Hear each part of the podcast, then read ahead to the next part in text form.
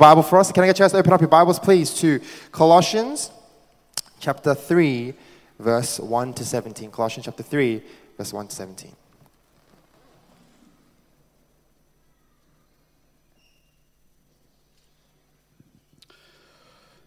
If then you have been raised with Christ, seek the things that are above, where Christ is, seated at the right hand of God. Set your mind on things that are above, not on things that are on earth. For you have died, and your life is hidden with Christ in God. When Christ, who is your life, appears, then you will also appear with him in glory.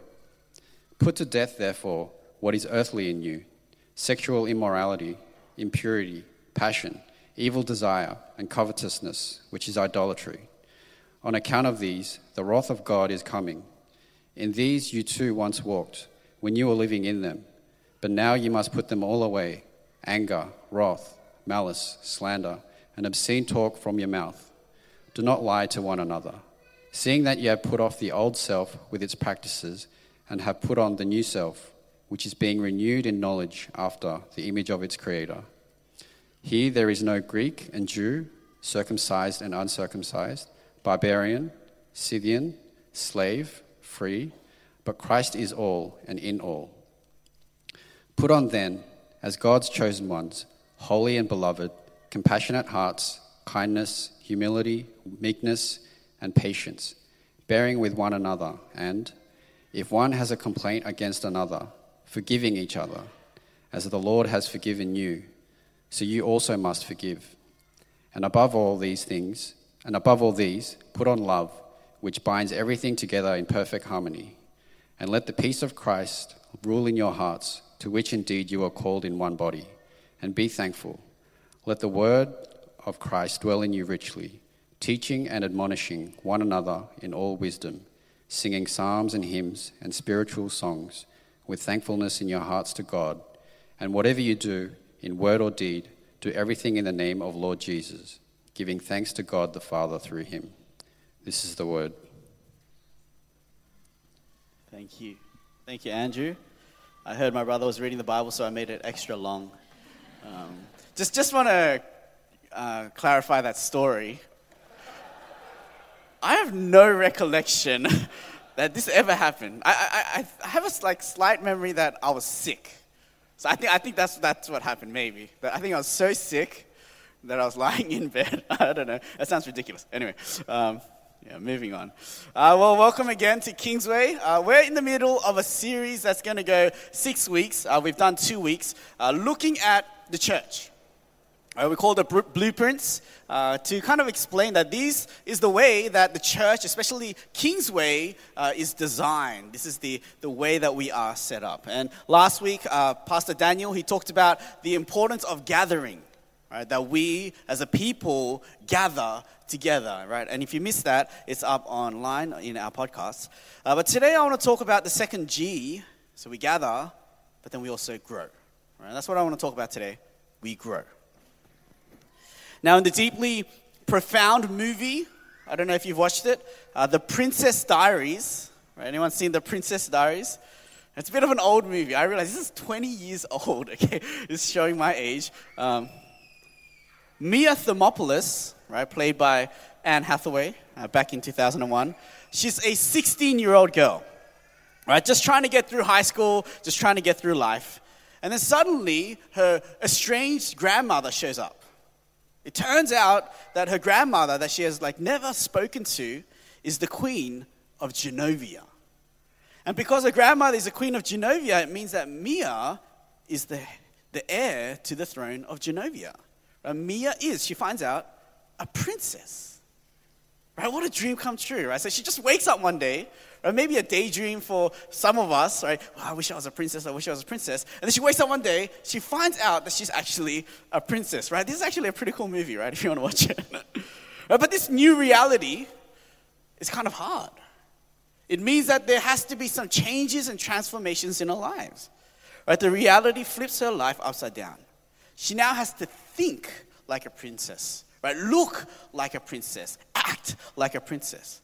And the whole chunk of the movie is her trying to relearn how to walk, right? Because princesses don't walk like this, right? They walk like a princess. They, they wave like a princess. They talk like a princess. Princesses do certain things, right? Wave like this. They don't do certain things. They never cross their legs, they say, right? All of this stuff. Right? She has to transform into who she is now to be a princess. To go from an uncultured, rough edged 16 year old to now a presentable royal princess. And wouldn't it be awesome for you and me if we woke up one day as princesses or, or princes? You know, the Bible says that that's not too far from what actually happens in our lives. The Bible says that we wake up one day and we put our faith in Christ. And in that moment, our reality changes as well. We're not princes or princesses, but we are children of God, the Most High. Right? The King of the universe, the creator of all things. Right? He's our Father. We are citizens of a different heavenly kingdom. We are ambassadors of Christ representing that kingdom. And all that God has in store for us, we will inherit one day. Right? The similarities are actually there. And similarly, this new reality comes with difficulty and growth and change and transformation. Because now that this is our reality, we must now think like a Christian, look like a Christian, act like a Christian. Or we need to relearn some things, right? Basic things how we talk, how we think, how we live, how we speak, right? All these things must change. We don't do certain things, we must do certain things. Right? That's just part and parcel of this new reality we now have in Jesus. Right? That is what Colossians 3 is talking about. Right? That's just my sermon right there. That our reality will lead to a change in mentality and activity. Right? That's where we're going. Our reality will change our mentality and our activity. Right? Let's go number 1, our reality. Paul begins chapter 3 with these words If then you have been raised with Christ. If then you have been raised with Christ. Everything that Paul's going to say here in Colossians 3, which is basically don't do this and do this, it hinges on if. Right, what he's saying here. If this is true, everything that I'm going to say, you've got to do as a Christian. But if it's not true, don't worry about it. Right? What does he say? If you're a Christian, you have to do these things. Right, but look at how Paul describes the Christian. He says, If then you have been raised with Christ. I think about that. That's an interesting way to say it. If you have been raised with Christ. Right? He says similar things back in chapter 2 and chapter 3. Right? Back in chapter 2, he says this, verse 20. If with Christ you died. Right, so with Christ you died. Chapter 3 1, with Christ you've been raised. And then verse 3 again, for you have died and your life is hidden with Christ in God. Just as Jesus died, he's saying, just as Jesus died on the cross, if you're a Christian, you have died. Right, that's what he says. And just as Christ was raised from the dead, if you believe in Jesus, you have spiritually been raised to life. That is something that has happened to you. That's your reality now. Right? As Christians, we believe that Jesus died on the cross for our sins. Right? He took our place. He received God's judgment and God's wrath. He was buried and then he rose from the dead. Right? But Paul is saying that's not just something that happened to him that has happened to us. We don't just believe in that as Christians, we're living in that. Right? He didn't just die for you, He died with you. That's the word he says, with.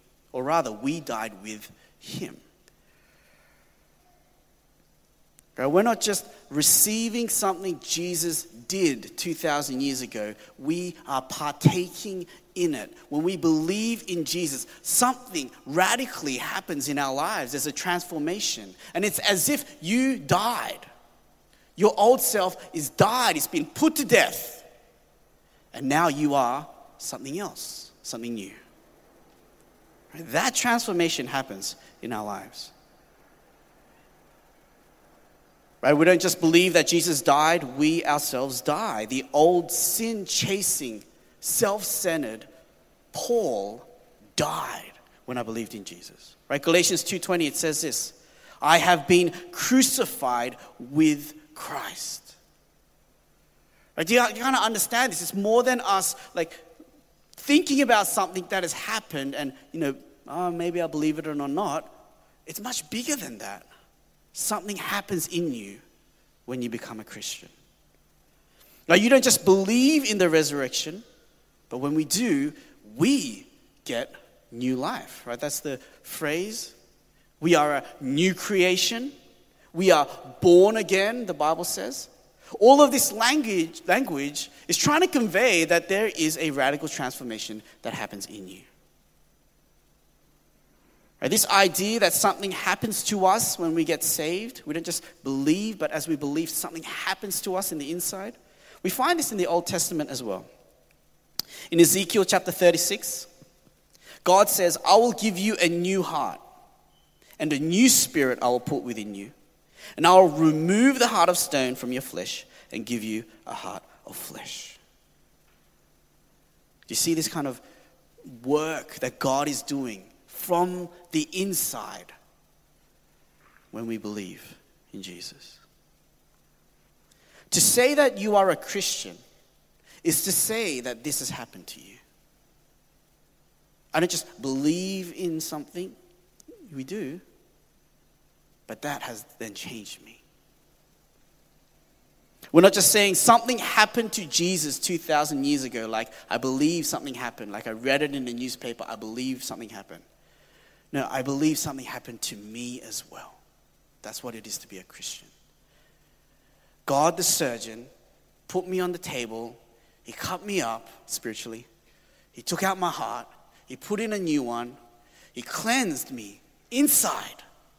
I transformed who I am, Stitch me back up. That's what happened to me as a Christian. Did you see the gravity of that?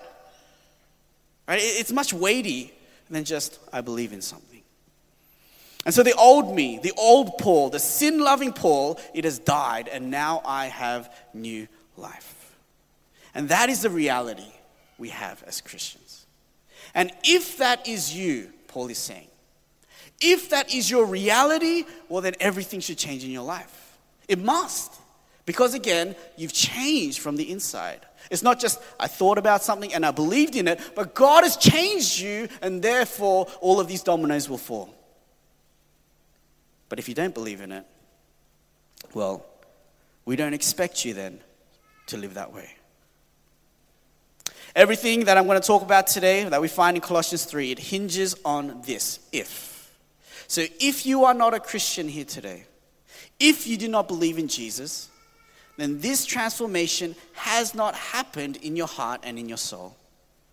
And so then, for the rest of what I say, it doesn't apply to you. I like, you're, you're free. You, you, you can fall asleep. Well, don't fall asleep, but you know, listen, because this is what will happen. This is what you should do when you become a Christian. But this isn't imposed on you. None of us should act like a princess if we are not princesses, right? So if you're not a princess, if you haven't been changed here, well, you don't have to act that way, right? That'd be silly. Right? The way I like it to say it is that we don't change our behavior, we change our Savior. Right? That comes first. And when we change our Savior, He will change our behavior. And so that comes first, right? Change your Savior. Don't sit here not believing in Jesus, trying to be a better person, right? That, that's not where we want, want to start. Go to Jesus, believe in Him. He will transform you from the inside and then out. But if you are a Christian, Everything that we find here applies to you. Because, again, this is who you are. you have died. As you say, I believe in Jesus who died on the cross, you have died. That old self has died, it has been put to death. And just as Christ was raised to new life, you have been raised to a new life, a new you. That is your reality. And therefore, be who you are. Be that person that you are now, as God tells you that you are. You know, my wife and I, uh, we are Korean. And you know, both our parents are first generation Koreans, and if you have uh, parents that migrated here, you probably maybe understand some of this. Uh, but we grew up, I think both of us, I'll just speak for myself, uh, hearing this all the time. Right? My parents would always tell me to speak Korean. Speak Korean, you have to speak Korean, you have to speak Korean. And I'm like, why? Why do I have to speak Korean? And they'd be like, because you're Korean.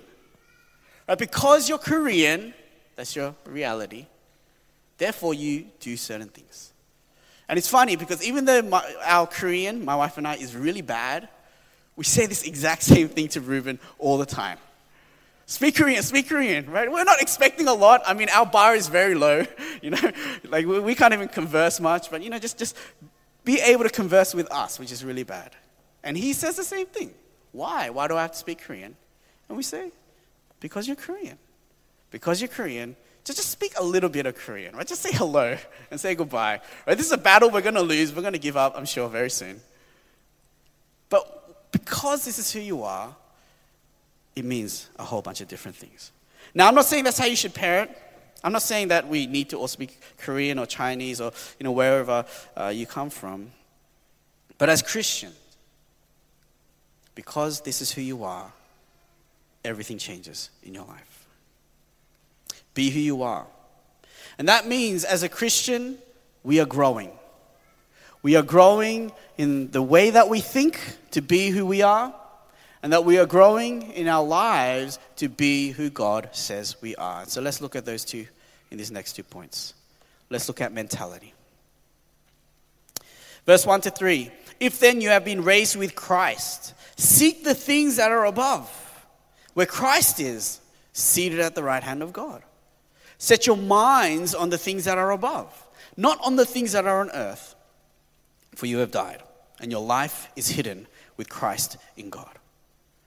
What Paul is saying here is that because this is now your reality as a Christian, you have died with Christ, you have been raised to new life, you belong now not here but in heaven.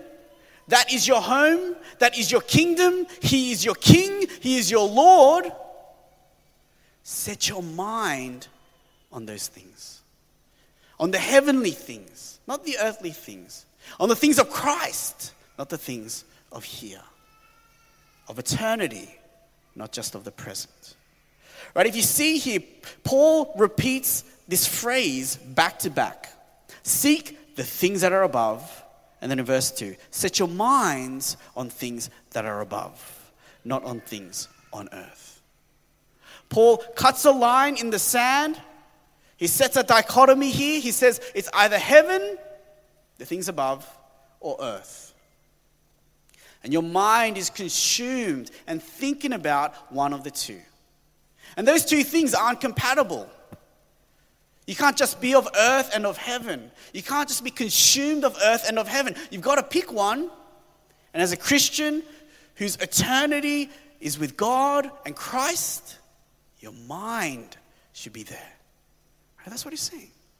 Your mentality and everything that you're thinking about, everything that rolls around in here should be related to there.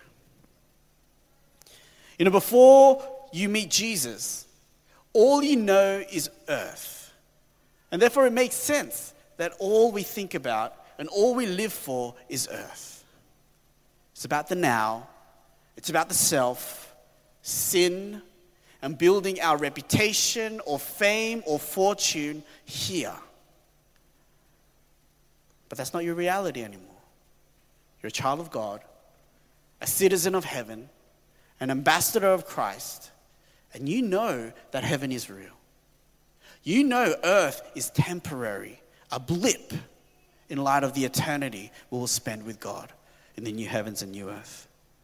Because that is your reality, Doesn't it make sense that your mind would not be consumed with the things of the earthly now, but be consumed of the place that we will go to?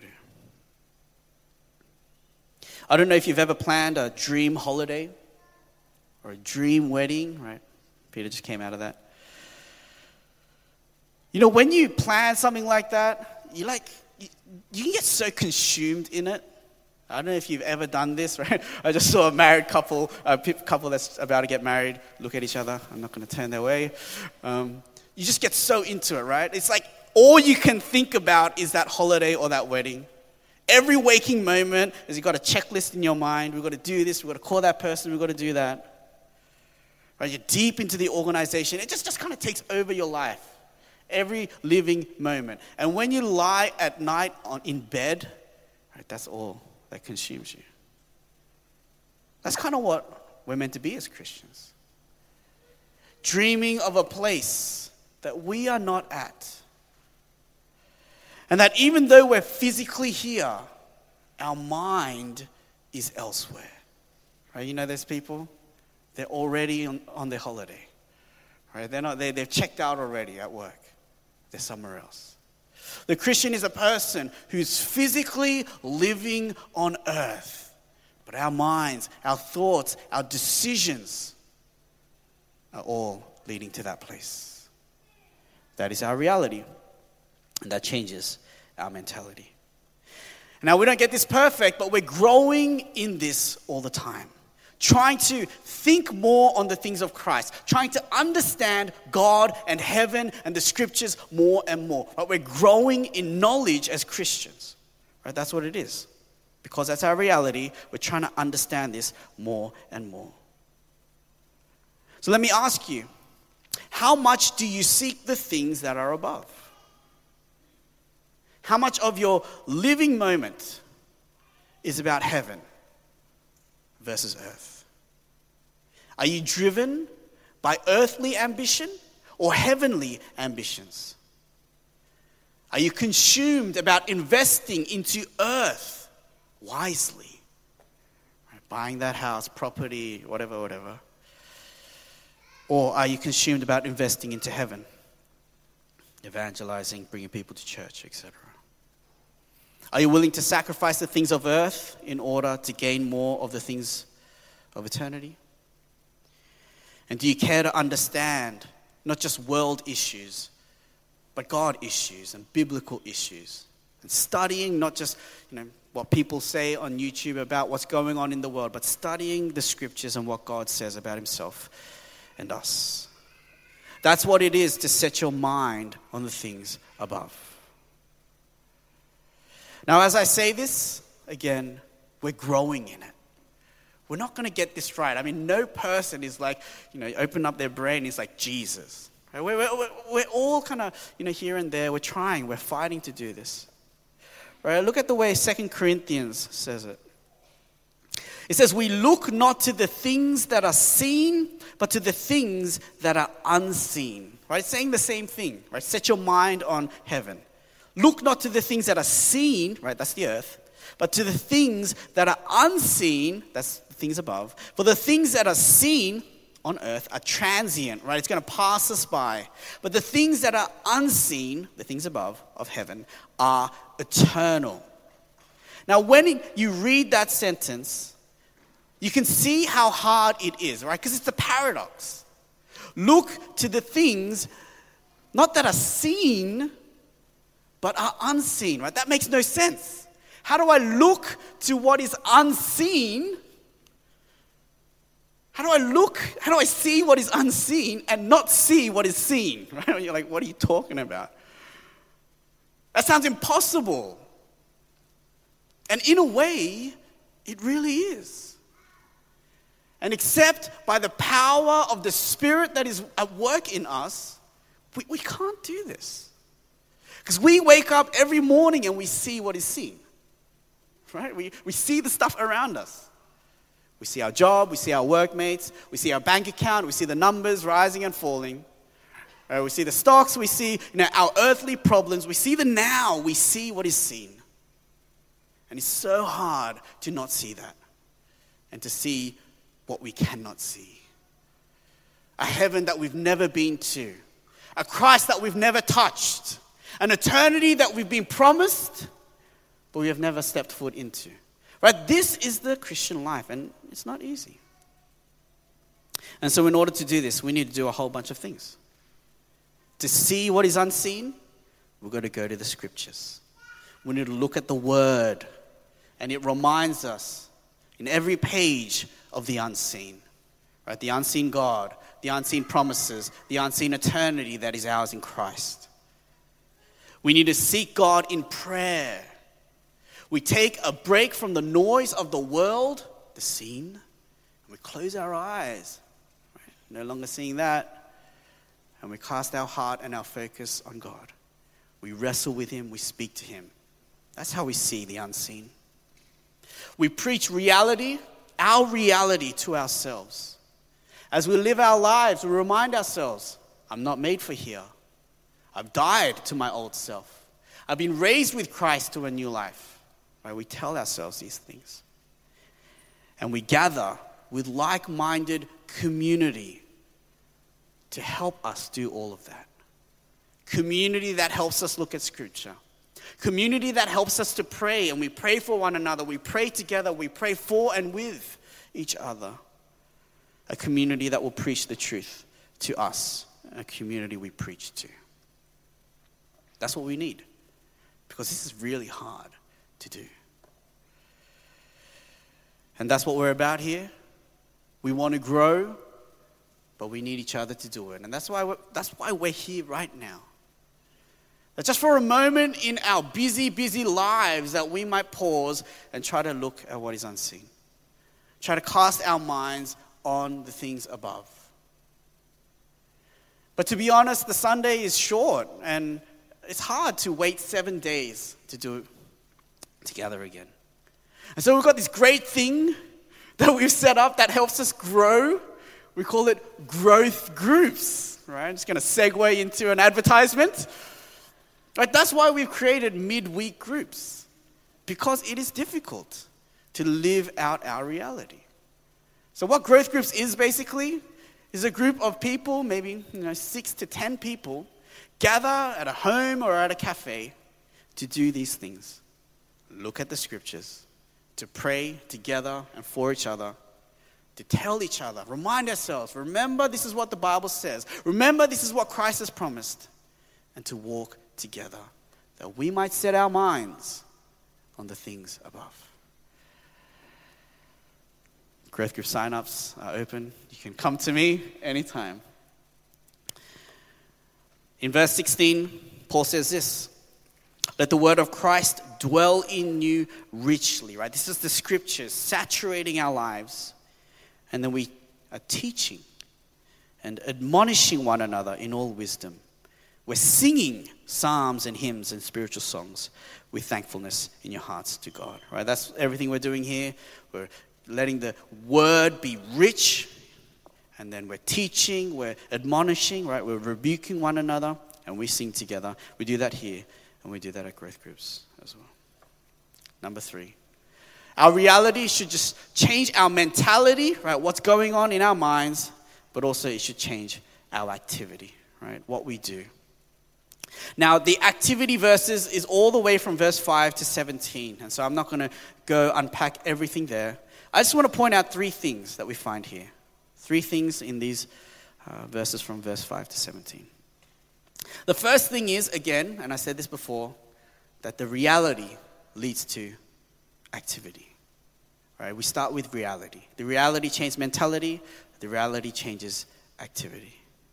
Change your Savior, He will change your behavior. And we can't get that the wrong way around. If we get it the wrong way around, we will begin to think that it is the way that I think that makes me a Christian, or it's the things that I do, my activity, that makes me a Christian. But that is not how the gospel works. Never works that way. Whether you are not a Christian or if you are a Christian, that is not how it works. Your identity is secure in Christ. If you have turned to Jesus in faith, you have already died to your old self. You're already raised to new life. That is who you are. That is your reality. And now just live in it. Right? But don't get it the other way around. Now, in verse 3, Paul says, You have died. But in verse 5, he says, Put to death, therefore, what is earthly in you. And that's basically saying, You are a person who's died, and so every day, live it out. Right? Put it to death. Right? I've died, but daily I'm putting to death. Right? Become who you are, a person who has put sin to death. He says something similar in verse 12 about the good things we're meant to do. Verse 12 Put on then as God's chosen ones, holy and beloved, all these things compassionate heart, kindness, humility, meekness, patience. Again, see the order. You are chosen, you are holy, you are beloved, and because you are these things, do these things, right? Not the other way around. You're not holy because you put on these things, but because you are holy, do these things, right? Does this make sense? It is very, very important that we get this right. We so often think our holiness is based on what we do, but in Christ, we are already counted as holy and righteous. We live it out now. We just live out what we are. Reality, reality leads to activity. The second thing I want to point out is that we put sin to death. When talking about sin, Paul uses strong language. Verse 5, he says, Put to death what is earthly in you. Now, sometimes as Christians who've grown up in the church, if that's you, we hear phrases so often that like they kind of lose their, their punch. Right? Be born again. We're like, yeah, yeah, yeah, yeah. Do you think about that? Right? Nicodemus, when he heard that, he was like, what are you talking about? Being born again? And he asked, he actually asked, Do I go back into my mother's womb? Because he can't make sense of what is being said here.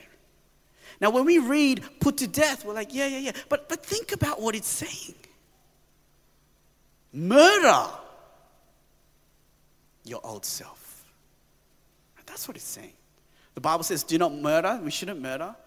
But if there's anyone you murder, it is your old self, your sinful self. Put it to death. Right? Sin isn't a pet that we keep around, a toy that we play with. Sin is something that we must kill when we see because it is dangerous. And we must kill it, eliminate it, exterminate it. Any sin in our lives Put it to death, he says. Let me just read verse 5. Put to death, therefore, what is earthly in you. And he gives five examples. This isn't an exhaustive list. Sexual immorality. This is any kind of sexual sin, sex outside of marriage, adultery, pornography. Put it to death. Don't keep it around. Don't skirt the line and get as close as you can and say, well, no, this isn't really sin. Just, just kill it impurity, right? Any kind of moral corruption, right? Morals defined by God, right? Not this, not this world. Passion, right? Ungodly passion, and this would include stuff like lust. Evil desire. This is our tendency in all of us to long for sinful things that are not God. Covetousness. This is greed. Our desire for more and more and more. Kill that idolatry. Right? This is idolatry, it says, putting something else in competition with God. Put these things to death. You have any of that in your life? Yes, we all do. Don't keep it around. Don't just minimize it. Don't try to outweigh it with good and say, well, I know I'm keeping that around, but I've done all these good things, so they're going to outweigh it. No, you got to kill it. Kill it. Right? This, this, this harsh language here? Put it to death. Verse 8. But now you must put them all away. And now he gives another example, another list of examples. Put away anger, wrath, right? Very similar to anger or rage, malice, wishing ill on someone. Have you ever wished ill on someone? Because they've hurt you and you're like, oh, I just wish they'd trip over and stub their toe. No? Okay. I have.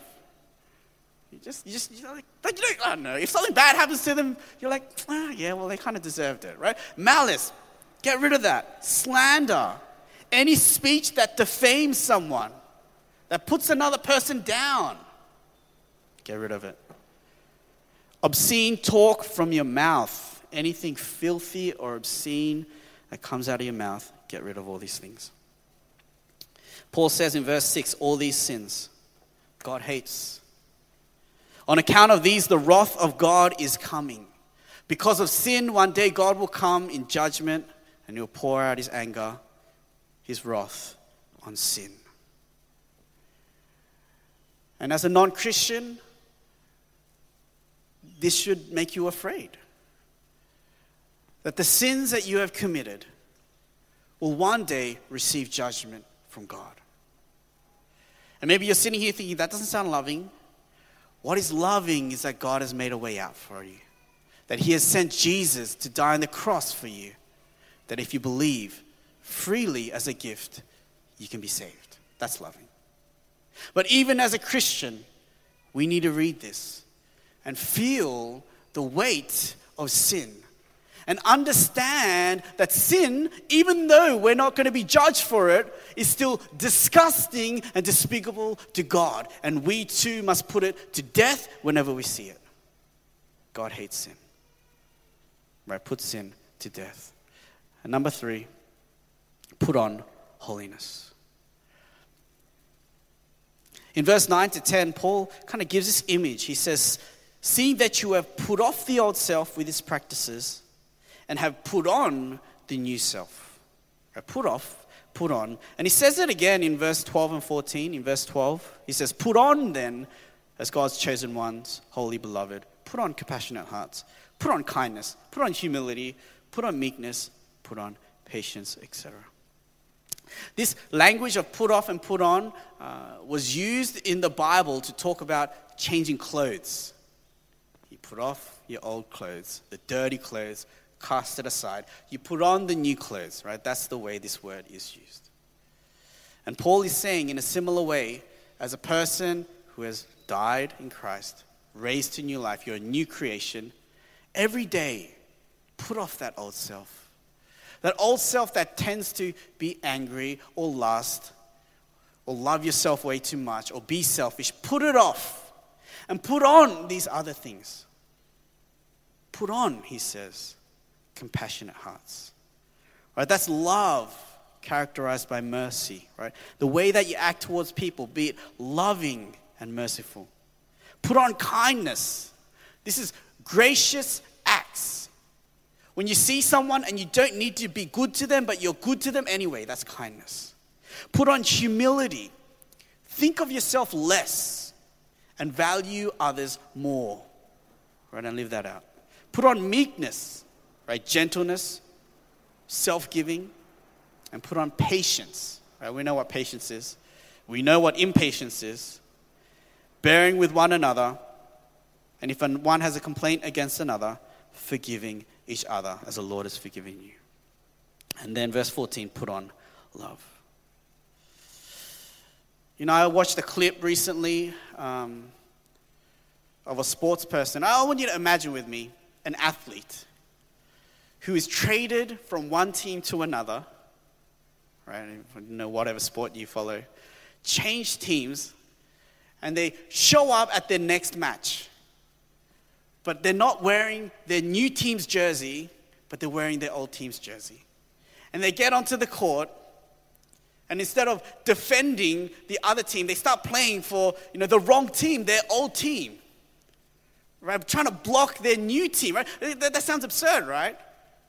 Because a person who has had that kind of change should put on the new jersey and live out what it means to represent that team. Right? But a Christian who fails to do that is like a person who has changed teams into God's team. But we put on that old sinful jersey and we're playing for sin and we're blocking God, right? It sounds absurd. Sometimes that's what we do. Right? The clip that I saw was basically a guy that got traded. I mean, he wore the right jersey. But he got onto the court, and I don't know if you know basketball, but before the tip off, you, you, you stand and you guard someone, just, you know, you get ready. and he guards someone of his own team, right? Because he's, he's playing his old team, but instead of guarding his old team, right, defending them, he guards his new team. And I was, it's just, I know, it's funny. Right? It's not funny to you. Maybe if you watch it, it's funny. Anyway, I watched that thinking, you're so silly, right? You're, you're guarding the wrong person. We are now of a new team. We have taken off our old self and the old practices that go with it, and we put on the new self. Every morning you wake up and you look in the mirror and you put on whatever you want to impress the world with. Think about what characteristic of Christ you can put on right, to show the world what it is to be Christian. Today, humility. Today, compassionate hearts. Today, kindness, right? We need to like actively put it on. It's not going to slip onto you by default. Put it on. Cast away the old self, right? And live that out every day. A couple of nights ago on Friday night, uh, uni, I had to record a video for one of her friend's birthdays. And we kind of we were busy this week. We put it to the last minute. We're like, oh, it's due today. And so she ran, she rushed into my room. We set up the iPad. We're going to take this video together to say happy birthday to one of her friends. And then I was like, whoa, stop, stop, stop, stop, stop. I can't take the video. And the reason why was, uh, okay, I'm going to confess it. I was wearing my old church's jumper, right? And, and there was just something in me that was like, I can't be seen like this wearing my, my old clothes, right? And, and, and, that's, you can, I'm saying you can. But I just, there was just this thing inside me that said, this, is, this isn't who I am anymore. It kind of feels a bit weird to kind of, you know, have, you know, the church that must not be named here on, on, my, on my chest, like when I'm not a part of it. Now, I'm, it's fine. I wear it all the time. The, the jump is comfortable, etc. But that was just the thought that came into my mind, right? I, I should, it kind of feels a bit weird because you know, I'm not at that church anymore. Right? In a similar way, we shouldn't wear the things that we are not anymore. Put on your godly attire and present that to the world, right? Not your old clothing. Put it to death and put on the new self. As we close, do you see the parallels between the Princess Diaries and the Christian life? Even more radical than waking up to be the princess of Genovia, we Christians, we've woken up to a greater reality. We have died. Our old self has been killed. Christ has given us new life. That's who we are. Now it's time for us to live out who we are. We need to grow in the way we think. It needs to change, it needs to transform. We need to grow in the way that we act. It needs to change, it needs to transform because we are not who we used to be. We are now children of God, ambassadors of Christ, citizens of heaven, representing Him. We need to grow into that. Learn some basic things, things that are so ingrained into us that we need to change. I remember when I became a Christian, I need to relearn how to speak because the way that I spoke, like every fifth word was a swear word. You need to relearn some very basic things that Christians just don't do anymore. Because that is no longer who we are. We are now believers. Again, this isn't easy. Let me just share one story. I remember um, I, I, read this story this week. This pastor was recounting um, a conversation he had with a Christian. And he says this.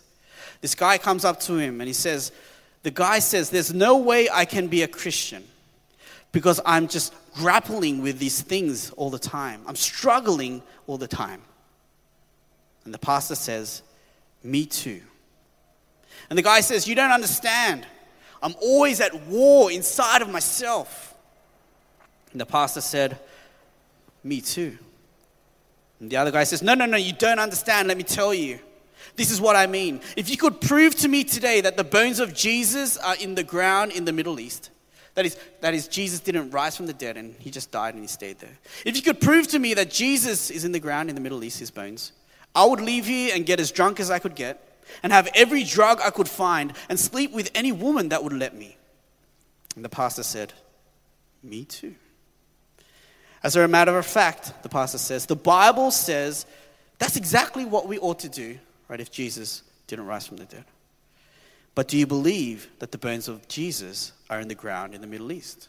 Right? Do you believe that Jesus rose from the dead? And the guy says, Guys, I believe. And that's why this is so hard. I'm constantly in this turmoil, fighting against this inside, right? Fighting, right, to, to live this way, even though it pulls me the other way. And the pastor says, What you're living is the normal Christian life. We are people who've died to sin, we've raised to new life, but it's still hard. But because we believe in Jesus, we are fighting, fighting to be who we are, fighting to be holy, blameless, like Christ. But it's not easy. There's a war inside of us, there's doubt, there's struggle. But that is the Christian life until we get to heaven. It's not easy, and that is why we need each other. We need to do this together. And so I want to encourage you to continue to gather. Right? We heard that last week. Gather here every Sunday. But as you grow, if you need more support, we have growth groups. Or maybe ask someone out for a coffee, find someone to meet with regularly. Right, we need to do this together. All right, let's close our eyes and let's pray.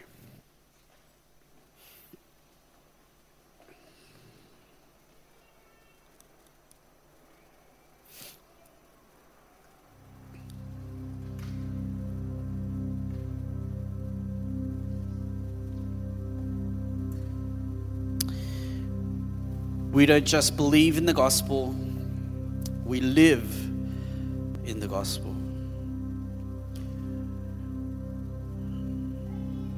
And the gospel is not just something that happened to Jesus, but if we would turn to Him in faith, something happens to us. God does some heart surgery, and we die just as Christ died on the cross. Our old self is put to death and by the power of His Spirit, God transforms us from the inside, and that begins to flow onto the outside. I want to invite each of us here to that reality. If you are not a Christian, I invite you to believe in Jesus. And this isn't just a mental exercise. It's not just believing in something that happened thousands of years ago, when you believe and turn to Jesus, God works in your life and your reality is changed. You are no longer who you used to be. You have new life. You are reborn. You are a new creation. The old is gone, the new has come. That's the promise of the scriptures. When we turn to Christ, that is what happens. And so I, I invite you here today, if you are longing for a clean slate, for a new chance, if you're longing to be who God has longed you to be, rather than who you've made yourself to be, turn to Jesus in faith. Surrender your sins and your life at the foot of the cross, and God will transform your heart, your soul, and everything will begin to change. If you are a Christian here today, that is our reality. Live in that reality. Be who you already are. We don't have to try to earn God's love, His favor. He already has chosen us. We are already counted as holy. We are precious in His sight. Just live it out. That is who we are. Cast your mind on the things above and day by day put sin to death and put on godly living. Let's wrestle with God with this reality that He says is ours in Jesus Christ. Let's spend a bit of time in prayer. Let's pray.